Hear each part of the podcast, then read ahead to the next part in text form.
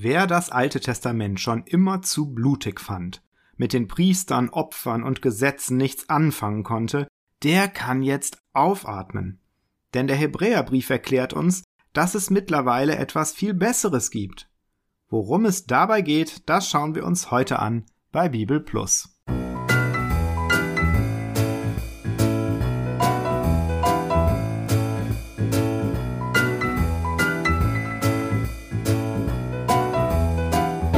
Hier ist Bibel Plus, der Podcast rund um die Heilige Schrift und den christlichen Glauben. Und wir werfen heute einen Blick auf den Hebräerbrief. Und der Hebräerbrief ist genau der richtige Brief für alle, die sich fragen, wozu brauchen wir eigentlich das Alte Testament? Es gibt ja schon Theologen, die vorschlagen, man solle das Alte Testament aus der Bibel streichen. Schließlich ginge es dort um einen aggressiven, zornigen Gott, während das Neue Testament uns den Gott der Liebe vorstelle. Der Verfasser des Hebräerbriefs ist da anderer Meinung.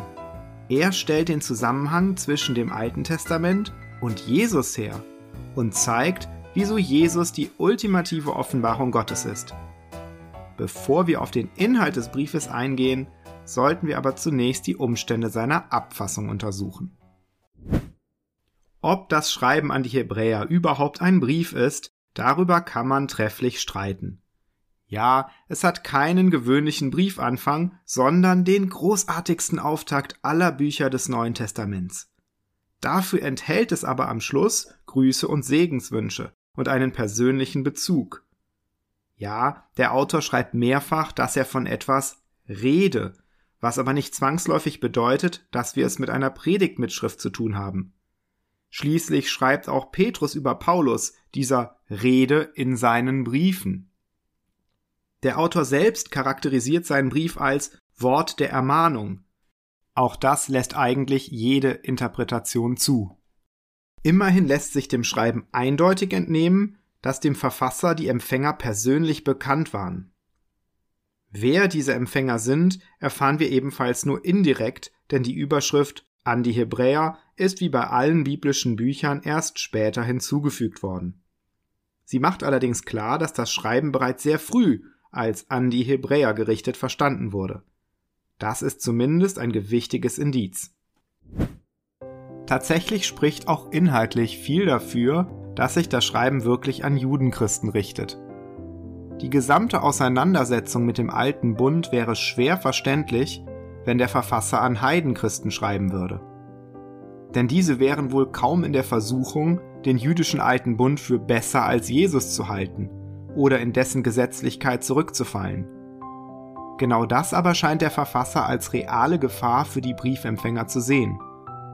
Auch die Bezugnahme auf die Kinder Abrahams deutet in diese Richtung, denn der Verfasser scheint die Empfänger zu dieser Gruppe zu zählen. Klar ist auch, dass es sich um Christen handelt, denn der Verfasser spricht sie als Brüder an, die teilhaben an der himmlischen Berufung. Er deutet auch an, dass die Empfänger erleuchtet worden sind und Anteil am Heiligen Geist bekommen haben. Diese Judenchristen sind offenbar aufgrund ihres Glaubens Verfolgungen ausgesetzt. Es ist die Rede von Raub der Güter und Schmähungen und Bedrängnissen. Wir wissen damit einiges über die Empfänger. Was aber lässt sich über den Autor sagen? Wirkliche Fakten über den Autor haben wir kaum. Wir wissen, dass er sich schriftlich in sehr gutem Griechisch ausdrücken konnte, dass er aus der Septuaginta, der griechischen Übersetzung des Alten Testaments, zitierte und dass er mit Timotheus, dem Begleiter des Paulus, bekannt war. Angesichts dieser dürftigen Informationen kann es nicht verwundern, dass zahlreiche mögliche Kandidaten als Verfasser vorgeschlagen werden. Auf Platz 1 der Verdächtigen steht der Apostel Paulus. Bereits um 200 nach Christus schreibt Clemens von Alexandria ihm den Hebräerbrief zu. Paulus habe, so seine These, ausnahmsweise anonym geschrieben, weil die Juden ihm gegenüber voreingenommen waren. Tatsächlich wird der Hebräerbrief in frühen Handschriften und Papiri auch zwischen den Paulusbriefen einsortiert. Zudem könnte die Überschrift an die Hebräer dafür sprechen, denn nur die Paulusbriefe wurden nach den Empfängern benannt, die anderen Briefe aber nach den Absendern. Es gibt allerdings auch erhebliche Gründe, die gegen eine Verfasserschaft durch Paulus sprechen.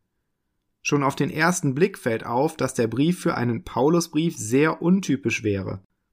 Es fehlt die für Paulus übliche Zweiteilung zwischen Lehrteil und Ermahnung. Beides wechselt sich im Hebräerbrief immer wieder ab. Dazu ist der Hebräerbrief sehr sorgsam konzipiert und wirkt strukturierter als die meisten Paulusbriefe.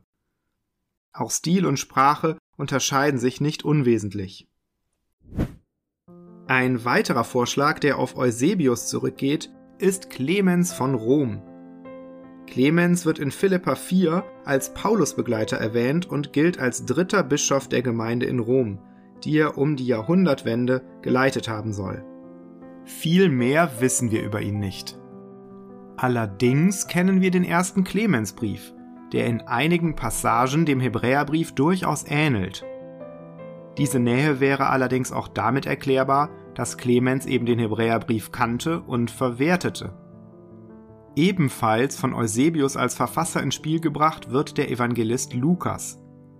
Stilistische und auch inhaltliche Ähnlichkeiten zur Apostelgeschichte lassen sich nicht leugnen, erreichen allerdings auch kein Maß, das eine Verwandtschaft zwingend erscheinen ließe. Als Heidenchrist dürfte Lukas auch ein eher unwahrscheinlicher Kandidat sein. Ein dritter Vorschlag stammt von Tertullian, der den Paulusbegleiter Barnabas als Verfasser nennt. Dass diesem als Sohn des Trostes ein Ermutigungs- und Ermahnungsschreiben wie der Hebräerbrief prinzipiell zuzutrauen wäre, das mag durchaus sein. Als Paulusbegleiter und gebürtiger Jude besaß er auch die notwendigen Kenntnisse des Alten Testaments und der paulinischen Theologie. Da sich allerdings kein zeitgenössischer Autor findet, der Tertullian hier zustimmt, und dieser sich auch über seine Quellen ausschweigt, handelt es sich letztlich um Spekulation. Das gilt dann auch für den letzten seriösen Vorschlag, Apollos. Die Bibel beschreibt ihn als gelehrten Mann, der sehr erfolgreich mit Paulus zusammenarbeitete und damit prinzipiell alle Voraussetzungen erfüllte, um ein Schreiben wie den Hebräerbrief verfassen zu können. Allerdings ist er soweit ersichtlich erstmals von Martin Luther ins Spiel gebracht worden, der in keiner Weise erklärt, auf welche Belege er sich dabei stützt. Selbst in der Heimatstadt des Apollos, Alexandria, wurde der Brief in der alten Kirche Paulus zugeschrieben. Wir können uns daher im Grunde nur dem folgenden Fazit des Eusebius anschließen, das dieser in seiner Kirchengeschichte zieht. Wenn eine Gemeinde den Hebräerbrief für paulinisch erklärt, so mag man ihr hierin zustimmen, denn er enthält die Gedanken des Apostels. So hat es seinen Grund, warum die Alten ihn als paulinisch überliefert haben. Wer aber tatsächlich den Brief geschrieben hat, weiß Gott. Kommen wir damit zum Inhalt des Hebräerbriefes. Und obwohl der Hebräerbrief sich komplett um das Alte Testament dreht, geht es eigentlich nur um ein Thema, um Jesus. Der Beginn des Briefes macht das ganz klar.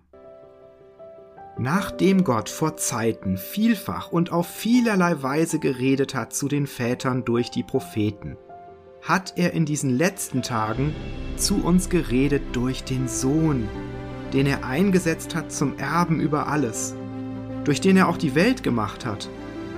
Er ist der Abglanz seiner Herrlichkeit und das Ebenbild seines Wesens, und trägt alle Dinge mit seinem kräftigen Wort und hat vollbracht die Reinigung von den Sünden und hat sich gesetzt zur Rechten der Majestät in der Höhe. Der Verfasser sieht Jesus als eine Fortsetzung des Redens Gottes an die Menschheit.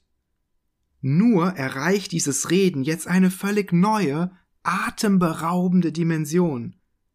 Wo Gott früher durch dazu berufene Menschen geredet hat, spricht er jetzt durch den Sohn sein letztes Wort. Jesus ist nicht einfach ein weiterer Prophet, er ist die sichtbar gewordene Herrlichkeit Gottes und wesensgleich mit Gott dem Vater. Das ist der zentrale Punkt des Briefes, der immer wieder aufgegriffen wird. Zunächst wird Jesus mit den Engeln verglichen. Diese sind zwar Diener Gottes, Jesus aber ist der Sohn, dem Gott die zukünftige Welt untertan gemacht hat. Als nächstes wird Jesus neben Mose gestellt. Mose wird als treuer Knecht im Hause Gottes geschildert, dem es aber nicht vergönnt war, das Volk Gottes wirklich zur Ruhe zu führen. Jesus ist ebenfalls treu, aber nicht nur als jemand, der in Gottes Haus wirkt, sondern als Erbauer des Hauses. Und er wird sein Volk endgültig in Gottes Ruhe führen. Das tut er als Priester, der den Priestern des alten Bundes überlegen ist. Denn diese, so der Autor, mussten täglich für das Volk und für ihre eigenen Sünden opfern und sind letztendlich alle gestorben. Bei Jesus ist das ganz anders. Jesus aber hat, weil er ewig bleibt, ein unvergängliches Priestertum. Daher kann er auch für immer selig machen, die durch ihn zu Gott kommen, denn er lebt für immer und bittet für sie. Denn einen solchen hohen Priester mussten wir auch haben, der heilig, unschuldig, unbefleckt, von den Sündern geschieden und höher ist als der Himmel. Er hat es nicht nötig, wie jene hohen Priester, täglich zuerst für die eigenen Sünden Opfer darzubringen und dann für die des Volkes. Denn das hat er ein für allemal getan, als er sich selbst opferte. Mit dem Hinweis auf das Opfer Jesu wechselt der Autor zu seinem letzten Vergleichspunkt. Jesus ist nämlich nicht nur der höhere Priester, er ist gleichzeitig auch das bessere Opfer. Der alttestamentliche Opferdienst in Stiftshütte und Tempel ist überholt. Es war auch von Anfang an unmöglich, durch das Blut von Stieren und Böcken Sünden wegzunehmen. Das Allerheiligste war nur dem hohen Priester offen, und das nur einmal im Jahr, weil es einer besseren Ordnung bedurfte. Und mit Jesus ist diese Ordnung angebrochen. Nun aber, am Ende der Welt, ist er ein für allemal erschienen, durch sein eigenes Opfer die Sünde aufzuheben. Und wie den Menschen bestimmt ist, einmal zu sterben, danach aber das Gericht, so ist auch Christus einmal geopfert worden, die Sünden vieler wegzunehmen. Zum zweiten Mal wird er nicht der Sünde wegen erscheinen, sondern denen, die auf ihn warten, zum Heil. Weil Jesus so viel höher ist als alles, was bisher von Gott offenbart war, gibt es allerdings auch ein Problem. Weil Jesus Gottes letztes Wort ist, müssen wir ihn umso dringender hören. Der Autor geht immer wieder auf die Konsequenzen ein, die eine Missachtung Gottes in der Vergangenheit zur Folge hatte. Und er sagt, wie viel schlimmer wird es werden, wenn wir jetzt auch noch Jesus missachten wie Israel auf die Engel hören sollte, die das Gesetz überbracht haben, wie viel mehr müssen wir auf Jesus hören und seine gute Botschaft. Wenn Israel für seine Rebellion und das Murren gegenüber Mose bestraft wurde und so die ihm zugedachte Ruhe versäumte, wie viel gefährlicher ist es, jetzt Jesus gegenüber verstockt zu bleiben, der uns in den Frieden der neuen Schöpfung Gottes führen will. Jesus als Priester abzuweisen bedeutet, den einzigen möglichen Fürsprecher bei Gott zu verlieren. Und das Opfer Jesu zu ignorieren bedeutet, den einzigen Weg abzulehnen, um unsere Schuld loszuwerden. Wenn jemand das Gesetz des Mose bricht, muss er sterben ohne Erbarmen auf zwei oder drei Zeugen hin.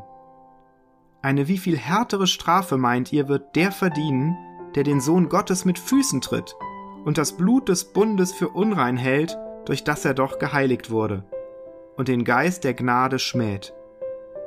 Denn wir kennen den, der gesagt hat, die Rache ist mein, ich will vergelten, und wiederum, der Herr wird sein Volk richten. Schrecklich ist es, in die Hände des lebendigen Gottes zu fallen.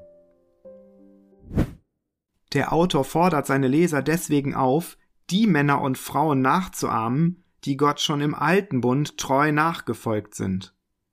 Wir sollen festhalten an dem Bekenntnis der Hoffnung, denn Gott ist treu.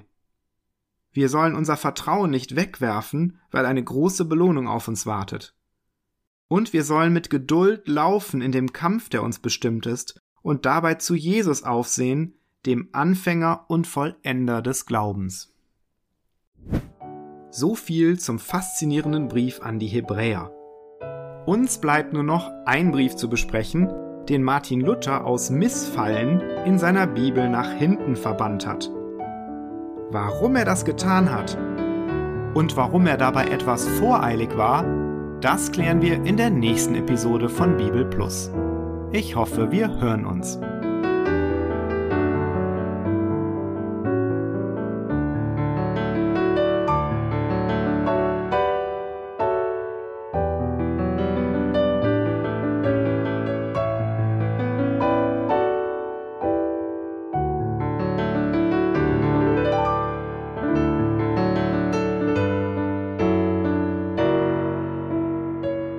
Das war Bibel Plus, der Podcast rund um die Heilige Schrift und den christlichen Glauben.